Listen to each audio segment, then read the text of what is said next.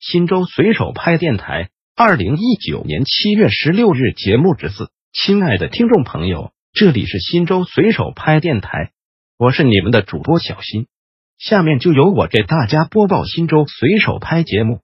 您也可以关注新州随手拍微信公众号 pp 零三四零零零，或者进入新州随手拍官网三 w 点零三四零零零点 gov 点 cn 反映问题，互动交流。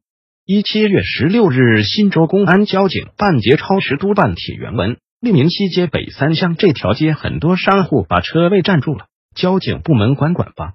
此帖交办的入驻部门新州公安交警。未在规定时间内办结，随手拍协同员发布协同帖进行协同跟踪办理，欢迎广大网民共同监督。二七月十六日，五台县人民政府办结超时督办帖原文：五台县中信物业公司管理服务锦绣苑和百合苑两个小区，共千余住户。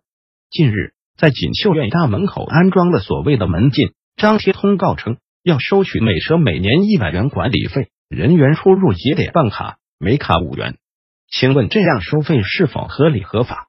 还有每年交的物业费都用在了什么地方？也从未见其公布过。楼宇单元门全坏了也不管修，从未见物业公司工作人员征求过住户的意见建议，不清楚到底有没有成立业主委员会，只知道收费要钱，安了个破栅栏，又成了收费的借口。